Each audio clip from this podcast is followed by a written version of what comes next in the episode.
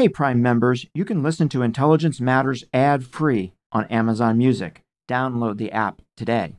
This spring, if you'd rather spend time enjoying your lawn instead of trying to keep it alive, there's good news. True Green is the easiest and most affordable way to get a beautiful lawn. All you have to do is water and mow, and they'll do the rest. Weed control, fertilization, aeration, and even some things you might not even think of. They'll do all of it, while you can do literally anything else. With True Green, you could have your lawn looking as good as a putting green. That's not hyperbole. True Green is the official lawn care treatment provider of the P G A Tour. True Green offers a satisfaction guarantee, and they have a verified best price promise, which guarantees you the lowest price with no compromise on quality. You do you. Let True Green do your lawn care. Visit true green dot com to get the best lawn at the best price with the best people guaranteed. Sound the gifting panic alarm. We've all been there. You need to find the perfect gift. You have absolutely zero ideas and you don't know where to start. Relax. Now you can use gift mode on Etsy. Gift mode takes the stress out of gifting, so you can find the perfect item for anyone and any occasion. Just answer a few short questions about who you're shopping for and what they like, and gift mode gives you curated gift ideas based on hundreds of personas. Imagine pages of artisan espresso mugs for the coffee connoisseur in your life, or for the pickleballer, customized paddle covers in every shade imaginable. Etsy's got you covered. Need to find the perfect gift? Don't panic. Try gift mode on Etsy now.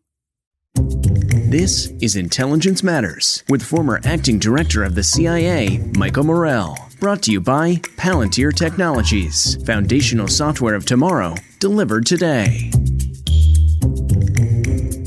I, I think it's shocking that a military that a lot of us assumed, however you feel about the morality of the invasion, I think many of us assumed that the Russian military would behave in the manner of a professional military. Right. And when you look at some of the things that occurred around Kyiv, the kind of execution-style killings, obviously we have widespread accusations of sexual violence, of rape. I think that's very shocking. I think it's less shocking when you see a terrorist group do it.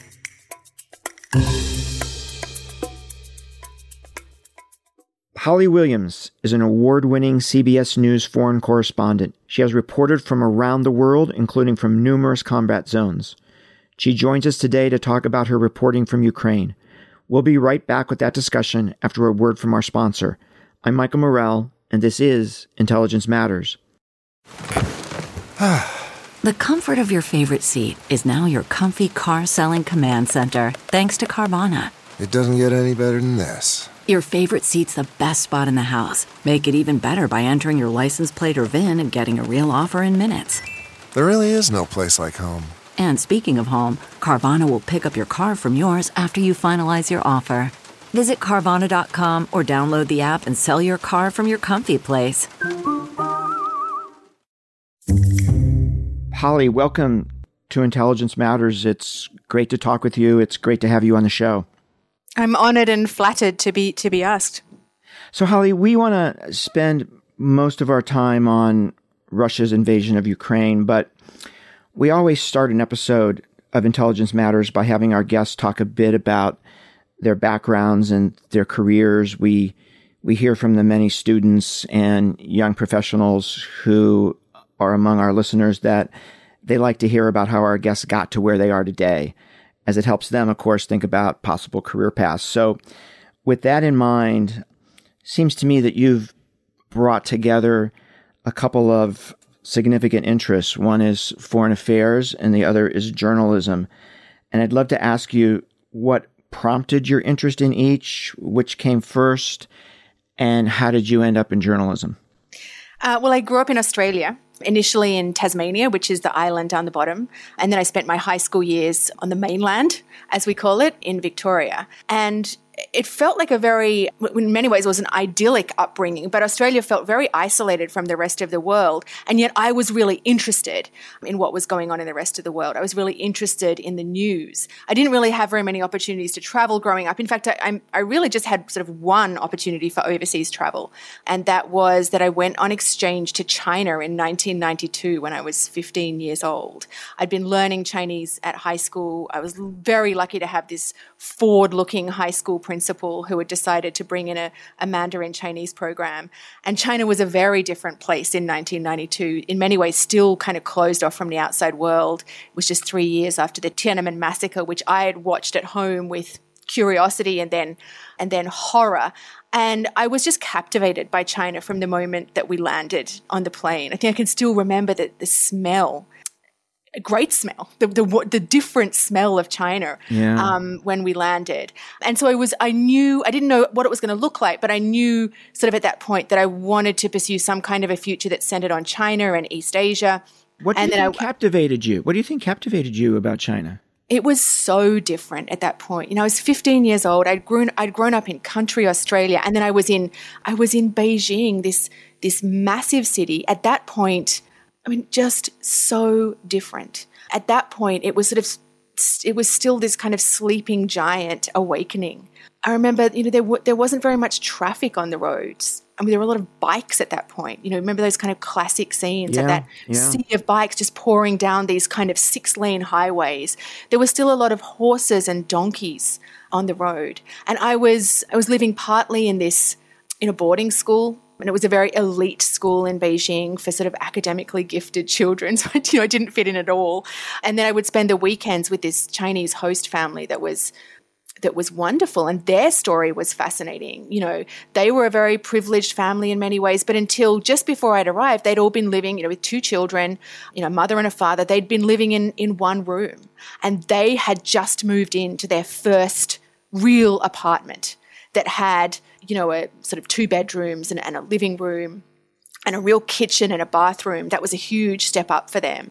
And I remember going, riding my bike with my my Chinese gugu, my older brother, who had already started work, and driving down the so riding down the third ring road, which I think at that point was still being worked upon. If anyone knows Beijing, it's now sort of in the center of the city, but it was still being built. And I remember they'd built the first tower of the World Trade Center, which is now, you know, very much in the heart of, of downtown Beijing.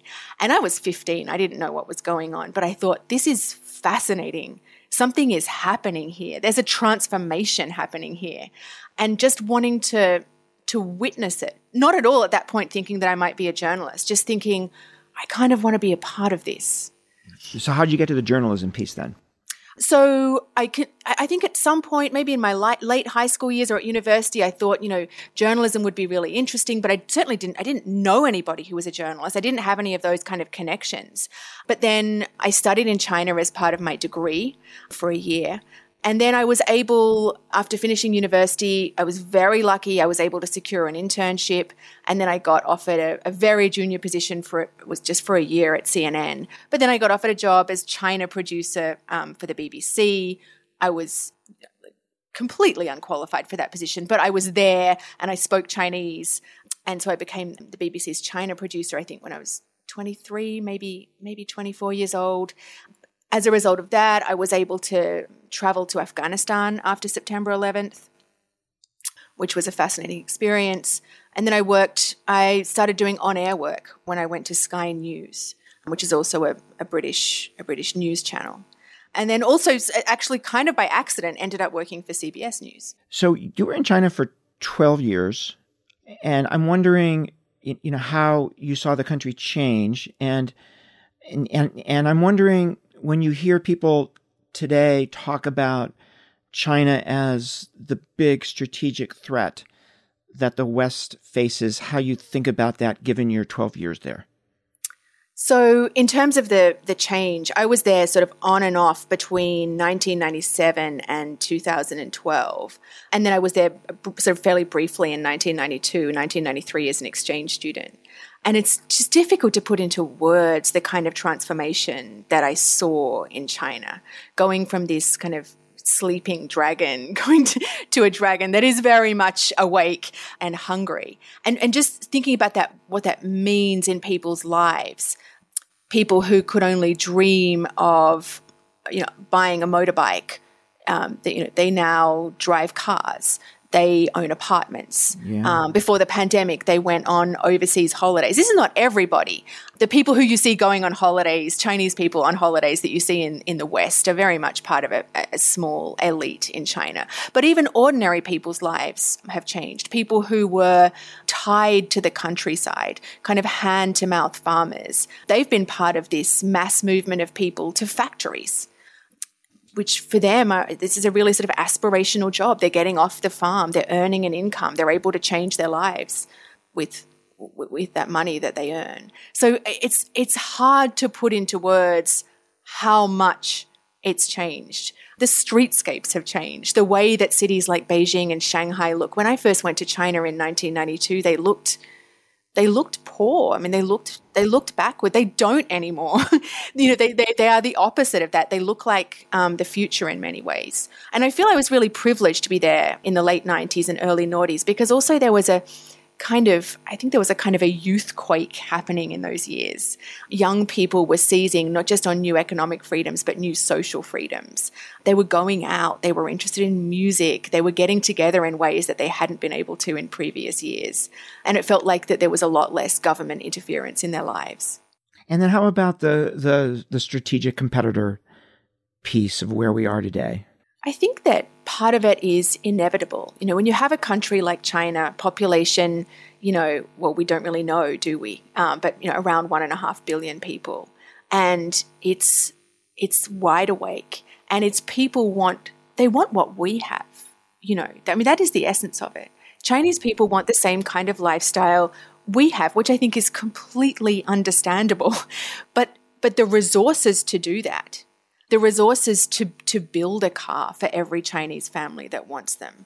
The, you know, I used to report on illegal logging in places like Africa and Southeast Asia that was that was being sent to China. Well, why was it being sent to China? Because Chinese people want the nice wooden floorboards that we have. You know, they just want we have, but but the resources to give Chinese people what what people in in, in wealthy countries have are inevitably. and are inevitably going to cause disruption. So I think the idea that China is a is is disruptive, China's emergence is disruptive, is is is just inevitable in many ways. I think there's a separate issue, which is I guess I guess the kind of Chinese triumphalism which we've seen in recent years, is the sense coming from the government and many Chinese people themselves, this sort of rising nationalism in China, yeah. that China, that there's a kind of a kind of renaissance has happened in China, a kind of rebirth. It's gone from being a sleeping giant to being, you know, an, an, an emerging superpower or just or just a superpower full stop. I think that's that's something separate. And it's something that, you know, that the Chinese, that kind of nationalism is something that the Chinese government encouraged, certainly after nineteen eighty-nine, certainly after the Chinese government could no longer really claim to be a to be a, a socialist regime. Nationalism was something that they used to to sort of maintain a sort of sense of consensus within within within the Chinese nation. Yeah. So Holly, I want to get to Ukraine, but just one more question. So you go to Afghanistan after nine eleven and you end up reporting in war zones in South Asia, in the Middle East, in North Africa. Ask you one question about that. You covered the battle for Raqqa when the fighting was at its peak in twenty seventeen, and you've called that experience scarring. And I'm just wondering if you can walk us through why. Yeah, it was scarring. We were actually um, we were in Raqqa. We'd been there before. We'd actually walked into Raqqa during the fighting for Raqqa when the S D F. There were the sort of Syrian forces that were being backed by the U S to go and fight, go and fight ISIS, when they had started chipping away at ISIS control of, of Raqqa, which was the so-called ISIS capital in Syria. We'd actually walked into Raqqa with the S D F when they had started sort of clawing back territory from ISIS. But then we were there for the last two or three weeks of the battle, and we were there on the day when the S D F claimed victory. And just to give, give you a sense of what it was like, the entire city was just smashed to pieces. I don't think that there was a single building that I saw that wasn't battle-scarred. The roads were just strewn with rubbish. When we went into, the thing that really struck me is that we would go into, in the days before it fell, we would go into S D F fighting positions, and they would be they would be inside people's homes. I mean, this was this was urban warfare. This was street-to-street fighting. And we would go into an S... I remember one time we went into this S D F fighting position, and it was clearly a kind of upper-middle-class family's dining room. Their dining table, there's a beautiful dining table and dining chairs and glass cabinets were still there with these fighters, you know, positioned on their balcony, looking looking for ISIS operatives that were still in the city.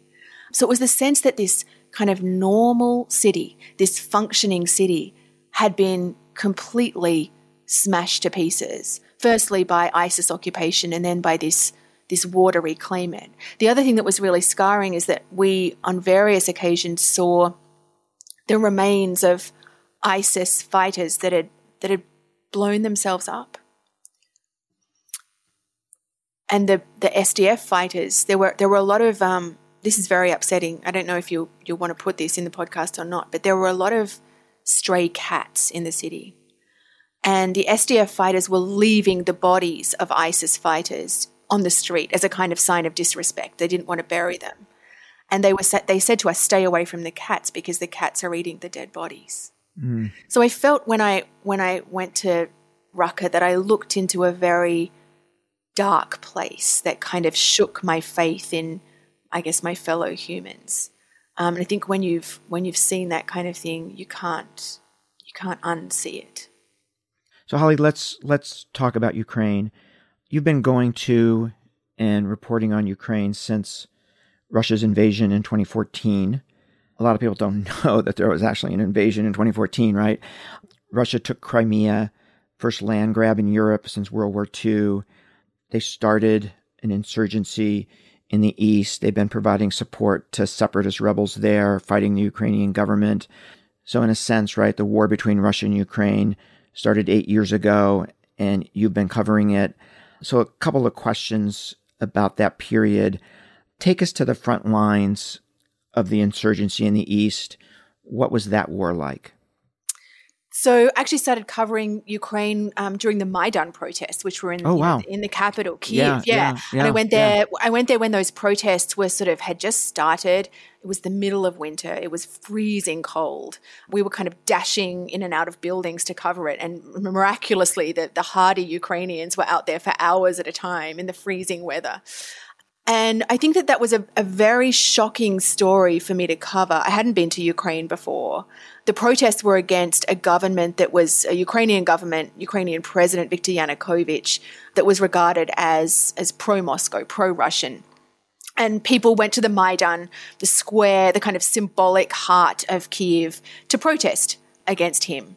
And the people there were saying, you know, we don't we don't want to be within Moscow's orbit. We don't want to be part of that world. We we want to be, first of all, we want to be independent, you know, in, in a real sense, but also we want our orientation to be towards the West, towards Europe. And Yanukovych was, I mean, those protests ended up being uh, met with, with violence. There were dead bodies, sniper fire. There were dead bodies on the Maidan, which is a pretty shocking thing to see in a in a European capital. And then ultimately Yanukovych was toppled. And I I remember, it, I, the, I might have been the actual morning after he fled the country, we ended up at his his house, his mansion in the suburbs of Kyiv, where he had this kind of a, I remember driving around in a golf cart and seeing what, what seemed to be a kind of private zoo, or at least a private menagerie featuring quite a lot of ostriches. It was certainly a bizarre story.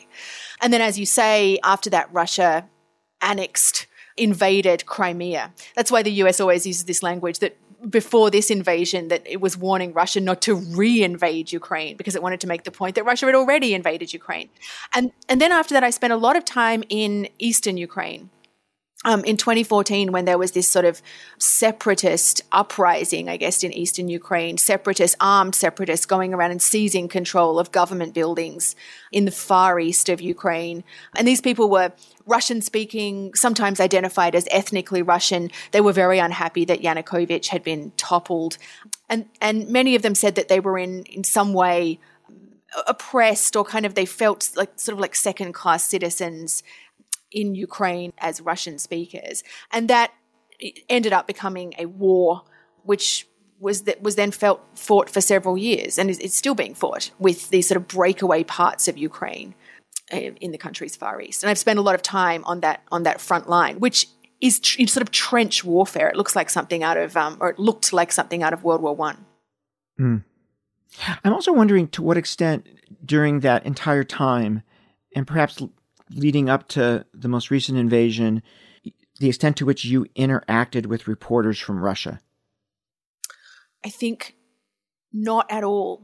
Um, not at all. A lot of a lot of interactions with Ukrainian journalists, but I don't think I, I can't think of any with with Russian journalists. I'm sure there were Russian journalists there covering what was happening in eastern Ukraine in twenty fourteen. But I don't remember interacting with them at all. And then how did how did Ukraine change during during that period from twenty fourteen to to twenty twenty-two? Well, I think interestingly, you know, it was the country was fighting a war, a war that Ukraine says has claimed, I think, you know, between I think thirteen thousand or fourteen thousand lives at this point. So, you know, you would you know, we would spend time out east in these kind of trenches that look like something out of out of World War One. There were people all over Ukraine who would say that they had family members who were fighting out there. People were were upset about it, anxious about it. But on the other hand, most of Ukraine was was peaceful. And interestingly, that whole experience in twenty fourteen, the Maidan protests, Russia annexing Crimea, Russia backing separatists in the Far East, this war that was going on, I, I think had the effect of actually crystallizing for many Ukrainians what they wanted for their country, which was, for many of them, definitively not being a part of Moscow's orbit, becoming becoming members of the E U. Um, for many people, joining NATO, wanting that security of, of of joining NATO. And, you know, in many ways, Ukraine felt like a very kind of go-ahead place. There were really interesting things happening in Ukraine. You know, young people were opening interesting businesses. They were doing interesting things to kind of tackle Russian disinformation. It felt like a country with a very kind of clear vision for what it wanted to be. We're going to take a quick break to hear from our sponsor, and we'll be right back with more of our discussion with Holly Williams. CarMax is putting peace of mind back in car shopping by putting you in the driver's seat to find a ride that's right for you. Because at CarMax, we believe you shouldn't just settle for a car. You should love your car. That's why every car we sell is CarMax certified quality, so you can be sure with upfront pricing that's the same for every customer. So don't settle. Find love at first drive and start shopping now at CarMax dot com. CarMax, the way car buying should be. So, Holly, then the most recent Russian invasion happens. Where were you at that moment, and what was it like? Actually, in the days just prior to the invasion, I'd been out east on the front line with the Russian-backed separatists, because there had been a kind of escalation in violence there that the Ukrainians, and I think the U S, were also saying this was a sort of deliberate attempt by Russia to provoke the Ukrainians, perhaps as an excuse for an invasion. So we'd been out there, we'd been filming with people who had had a, rel- or even though they lived in close proximity to the front line, had had a fairly peaceful time in recent years. There hadn't been shelling in their villages, and suddenly there was shelling, um, and they were they were terrified. Their you know their, their houses had been damaged. So we'd been out covering that, and I think the the night before the invasion, um, when we were hearing through our sources um, that an invasion was increasingly likely, perhaps inevitable, we decided to pull back from that front line for security reasons to the city of Kharkiv, which is um, also in eastern Ukraine and very close to the Russian border, but just. Just sort of, it felt like a safer place to be. So we pulled back to Kharkiv. We spent the day there. Um, and then we were there at on, on five a.m. at five a m the next morning when the, the, the Russian bombing started, reporting from a, a rooftop in Kharkiv. So you've you reported from sites of some of the most brutal fighting. I'm just wondering if you could give us a sense of the degree of brutality we're talking about here.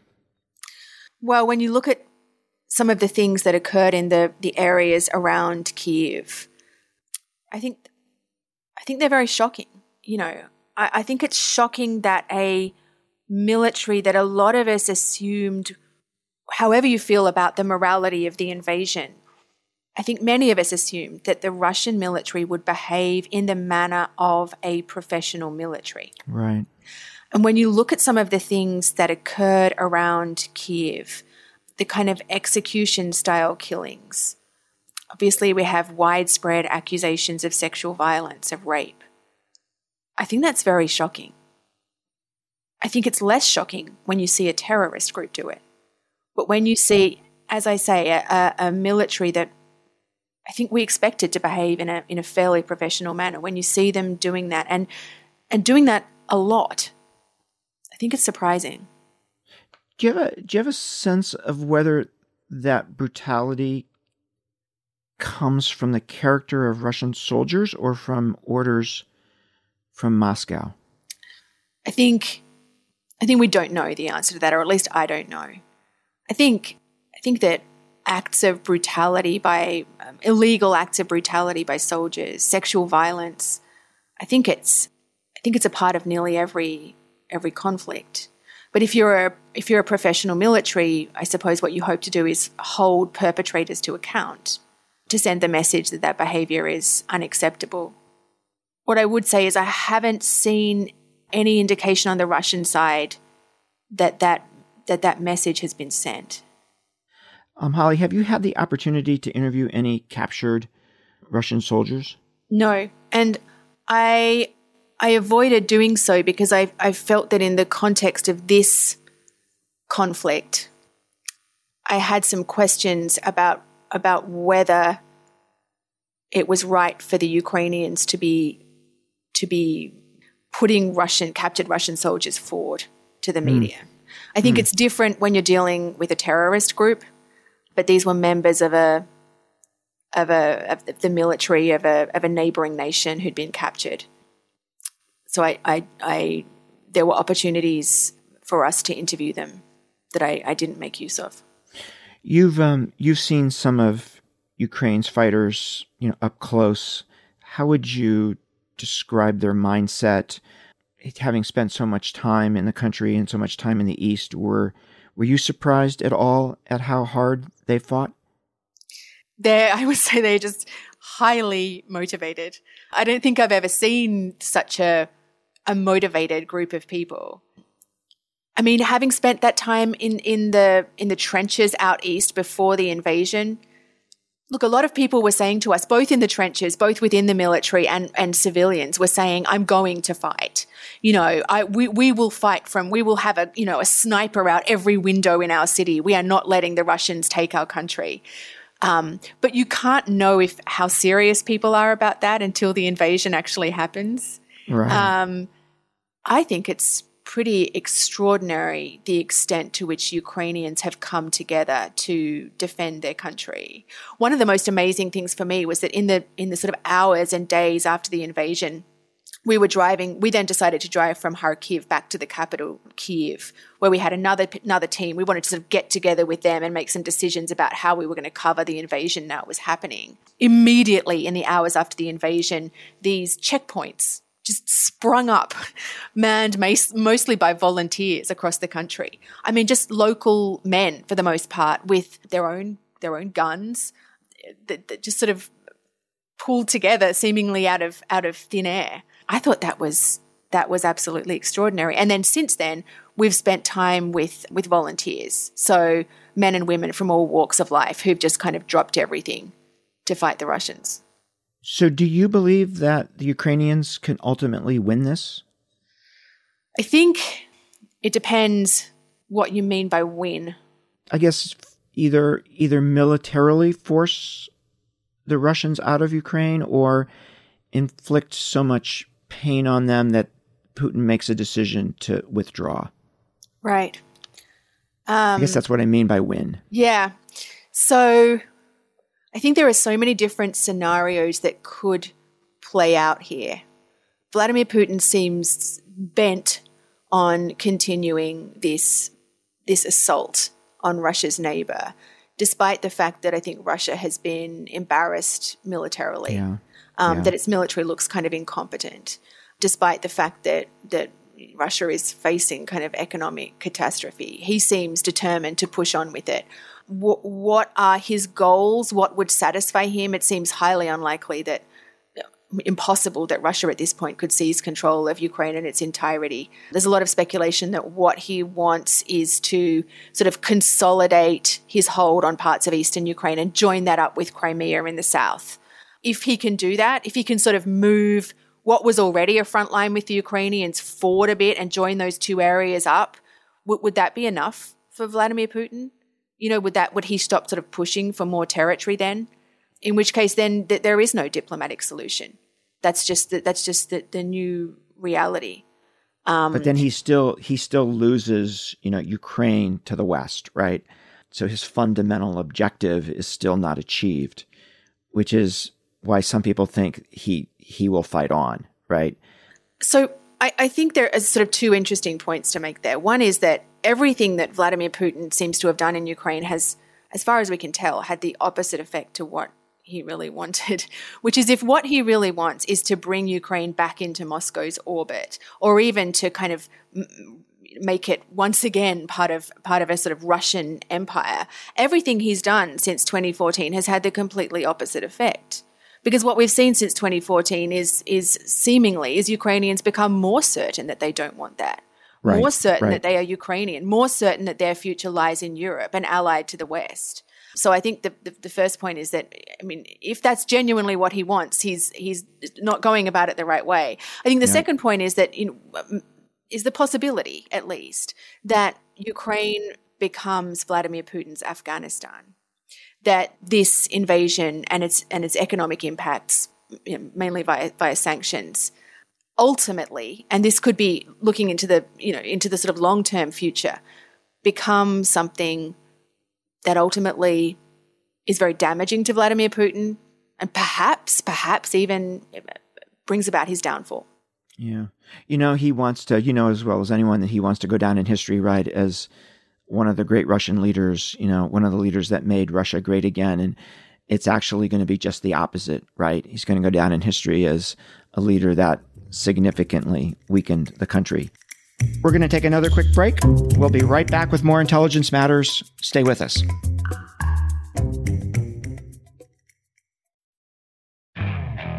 Okay, picture this. It's Friday afternoon when a thought hits you. I can spend another weekend doing the same old whatever, or I can hop into my all-new Hyundai Santa Fe and hit the road. With available H-Track all-wheel drive and three-row seating, my whole family can head deep into the wild. Conquer the weekend in the all-new Hyundai Santa Fe. Visit Hyundai U S A dot com or call five six two, three one four, four six zero three for more details. Hyundai, there's joy in every journey. Okay, picture this. It's Friday afternoon when a thought hits you. I can spend another weekend doing the same old whatever, or I can hop into my all-new Hyundai Santa Fe and hit the road. With available H-Track all-wheel drive and three-row seating, my whole family can head deep into the wild. Conquer the weekend in the all-new Hyundai Santa Fe. Visit Hyundai U S A dot com or call five six two, three one four, four six zero three for more details. Hyundai, there's joy in every journey. Um, Holly, I want to ask you about President Zelensky. Before the most recent invasion, you spent some time with him. Indeed, you took a trip with him to the front lines in the East. And I wonder at that time, you know, what was your sense of him as a leader? And then, you know, fast forwarding to where we are today, were you surprised that he has turned out to be the Churchill-like figure that he's become? So I think even before we spent time with Volodymyr Zelensky, and this is, we spent time with him last summer. Um, I think it was June of last year. I mean, you don't meet him without thinking this is going to be an interesting character. The man was a comedian. I mean, that's his background. He, you know, he started, as we, I think we all know now, he started a T V series about a kind of everyman who became the unlikely president of Ukraine. And then off the back of that, he in real life became the unlikely president of Ukraine. You so can't make this up. You can't make that stuff up. So, um, so we, you know, we were, we knew we were going to meet a sort of interesting character. And the plan was for us to fly to eastern Ukraine, and then from, I think we flew into Dnipro in eastern Ukraine, and then from there to Chopa close to the front line, which we did with the Ukrainian military. And then we, first of all, we spent a day with him on the front line in the trenches and, and did an interview with him. And the main topic of conversation was um, that he very much wanted to join NATO, which you can imagine at that point might have been the top of his his agenda. And it was interesting that he had, he clearly spent a lot of time on the front line, and he really enjoyed interacting with the troops, and he felt that it was important for him to see what was going on, that it was kind of a boost for their morale. But the most interesting thing about that trip was something completely unexpected, which is that before we even went to the front line, we went to the city of Kryvyi Rih, which is Volodymyr Zelensky's hometown. It's a kind of very Soviet-looking industrial town in in sort of southern or s- southeastern Ukraine. I've spent a lot of time there recently, actually, um, since the invasion, because it's in close proximity to the front line, uh, sort of south, close to the city of Kherson. So we drove there. I'd never been to Kryvyi Rih before. And we were told that the president had gone to have breakfast with his with his parents, with his mum and dad. So mm. we were kind of waiting with the with the rest of the the cars and the officials and the security downstairs. And suddenly this official came down and kind of scooped up me and my cameraman and said, the, you know, the president wants you to come for breakfast. This is not the sort of thing that normally no, happens when happen you're with a day. world leader. This does. This is not normal. Right. So we we go right. into this sort of old, crumbling Soviet-style apartment block, the kind of Soviet-style apartment block you see everywhere from Kabul to Pyongyang to Beijing to, to Ukraine. We go up in this kind of creaky old elevator, and we get out, and it's his, it's him, and it's his mum and dad. And um, I was sort of. went to wash my hands in the tiny little bathroom with the president of Ukraine, and then was shown into the kitchen where and met his parents, um, who were very sort of jolly people. And and we went. We I sat down and had breakfast with with President Zelensky and his mum and dad and his chief of staff, Andrei Yermak. And it was truly one of the most exceptional experiences I've ever had as a as a journalist. They were drinking. What did you have to eat? What did um, you have to eat? It was great food, including sort of homemade cookies, chocolates, and then they, it was about ten o'clock in the morning, maybe even earlier. They broke out the Georgian brandy, I think, in my in my honor.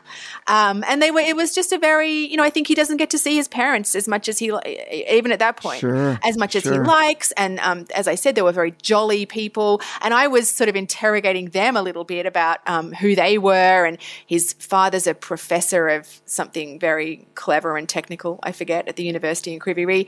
And I said, well, you know, how did you feel about him becoming a comedian? And they they said that they had not been very happy about that at first. That was not really their first choice for their son. But that, and then I said, did you prefer him being a uh, a comedian? What, what do you prefer, comedy or, or politics as a career? And they said that they, I think from memory, the father said that he had actually, in retrospect, preferred comedy because it was he thought it was safer. Which so is, did you see? Yeah, did you see something in him at that time that that told you that this guy was was. would in a you know a tough situation stand up or or not? Was no. it the opposite? No, I, well, it wasn't the opposite. I thought he was interesting and charismatic and very generous the time that he spent with us. I thought it was quite clever for him to invite us in to have breakfast. Yeah, you know, sure. he he wanted to, that to be on American television. He wanted Americans to sort of see who he was and where he'd come from. I thought that was a very sort of canny thing for him to do. But no, I had no idea that he was that. I mean, he was spending time on the front line, but at that point, that front line wasn't very active. So I no, I had no indication that, as you say, he was going to become this kind of Churchillian figure. Um. So Holly, I'm going to ask you in the li- a couple of minutes we have left here about being a war correspondent. And I, I want to talk about your safety, which is obviously a priority for you and your team and for C B S. And I'm just wondering what kind of planning goes into keeping everyone as safe as possible. Um, I think the short answer is a lot of planning, and planning in a kind of generic sense for wars that we don't know about, making sure we've got the right equipment, the right training, um, the right people um, who are experienced and hopefully make good, smart decisions. And then planning for, um, in, in the lead up to the invasion, we were doing a lot of planning. And there are some things I can't tell you about for security reasons, but just making sure that we had the things that we needed, the people that we needed, that we'd thought of different scenarios. That said, of course, there are always situations where things take you by surprise. In fact, your your team was on its way to Makariv, um, traveling in a convoy with Ukrainian soldiers um, when you were suddenly stopped. What happened? So we had been told by the Ukrainians that they had taken back control of Makariv. But as we've seen both in Ukraine and other conflict zones, often taking back control doesn't mean doesn't mean completely taking back control. I had a very similar situation in Iraq. So we got sort of to the edge of the town, and suddenly at a at a sort of checkpoint, they said there are there's a drone up ahead. That they later said actually there were several Russian drones up ahead, and we were turned back. Uh, I think we stopped initially. They told us to get out of our cars because they want you to spread out so that there's not one single target. And then they decided that we should sort of go at high speed back to a forested area where we again sort of, and then we spread out in the forest. And there was shelling pretty, pretty, pretty close by. So that was one of those, exactly, one of those situations where we had a plan. We, um, one of those situations where we had a plan, um, but you can't, you can't plan for everything. And- And and in those moments, is the adrenaline pumping? For sure. Yeah. Definitely. So so a number of reporters have lost their lives while reporting in Ukraine. When when you hear about one of those, what goes through your mind? I think it's it's incredibly painful because those people are doing, you know, what we're doing. They're trying to bring this story into people's living rooms and tell people why it's important. And then you know, they, they lose their lives in the process. I think as a, as a fellow journalist, it's it's incredibly painful to hear about that.